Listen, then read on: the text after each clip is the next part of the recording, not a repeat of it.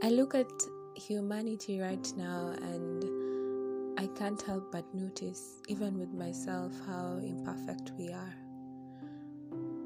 And I just marvel at how perfect our God is that despite our imperfection, He truly still loves us. One of the people I really admire most is Joyce Meyer. I mean, she's like, she's like, she is like she is not like she is my role model and she's she really mentors me a lot. I mean, if you have listened to Joyce Meyer for a long time, Joyce Meyer is actually a household name. We grew up knowing Joyce Meyer is a preacher, a woman preacher.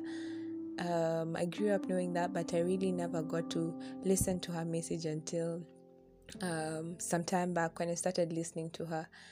I mean, Joyce is like the realest of them all. She just preaches like a human being because for a long time, uh, Christianity has been termed or is seen as this um, movement where we need to keep religious rules. It's about being so religious and observing religious norms. Whereas when Christ died for our sins on the cross, when on the cross when he came, Christianity was really not about that you know? So joyce is a human being. I mean her sermons are so real. Yeah she's really uh, like a really good preacher but she talks about her weaknesses as a human being. She talks about how even at her age at her many years of preaching she still has days where she feels like i want to grab someone by the neck or i want to grab someone by their hair and just pull out all their hair if you look at Billy Graham and the likes, they really were not perfect people. Billy Graham was just an ordinary person who yielded to God, and God used him to communicate, to speak His word. And um, when I look at this, I really feel encouraged. And this is where we talk about um, unworthy but made worthy. Um, there's this verse that talks about, therefore, Romans chapter 8 There is no condemnation for those who are in Christ Jesus, because through Christ Jesus, the law of the Spirit who gives life has set you free from the law of sin and death. I know many of us listening at one point in their life give their lives to Christ, but things and things happened along the way. Utter not not so. The some of us who um, are Christians and have given our lives to God, but our daily walk with God is not the way we think it's supposed to be. Our daily walk with God is rocky, it's hilly, and it's um, it's it has hills and valleys. Sometimes it is there, sometimes it is not there. Sometimes even non-existent for a while. And it is during these times where we slack on our faith and we don't commune with God that the devil that the devil reminds us of where we came from. The devil tries to remind us that, you know, Noel, this is where, this is what you are doing. Imagine, imagine this is what you are doing. And at that point, you feel, you keep feeling condemned, or things happen, uh, situations happen, and you think about how how you were then how you were then before the blood spoke for you and cleansed you you know and today I was just sitting down and just thinking, Lord, am I really worthy to to be used by you? But you know, God reminded me that you were unworthy, but I made you worthy. And you know, He said, the thing about me is that I don't, I'm not someone who goes back. I don't um, override what I said, you know.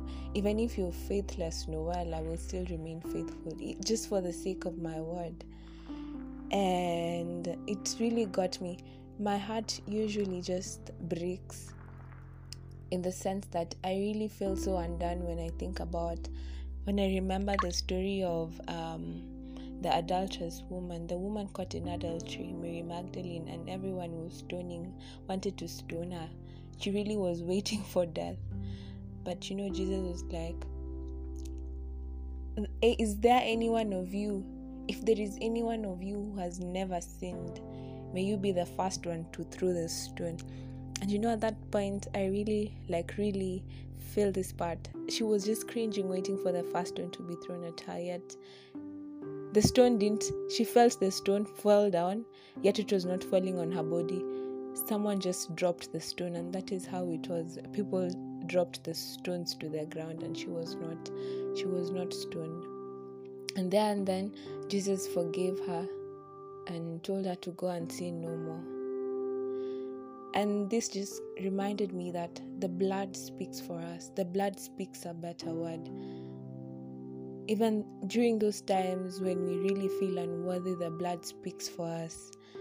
The blood really speaks for us. And in the same process, God has just been reminding me throughout this year. Isaiah chapter 43, verse 18 is um, something that has really been um, resonating in me. And I'll just read that. It says, Forget the former things, do not dwell in the past. See, I am doing a new thing. Now it springs up.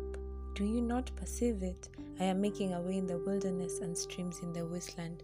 The Lord says, Forget the former things and do not dwell in the past.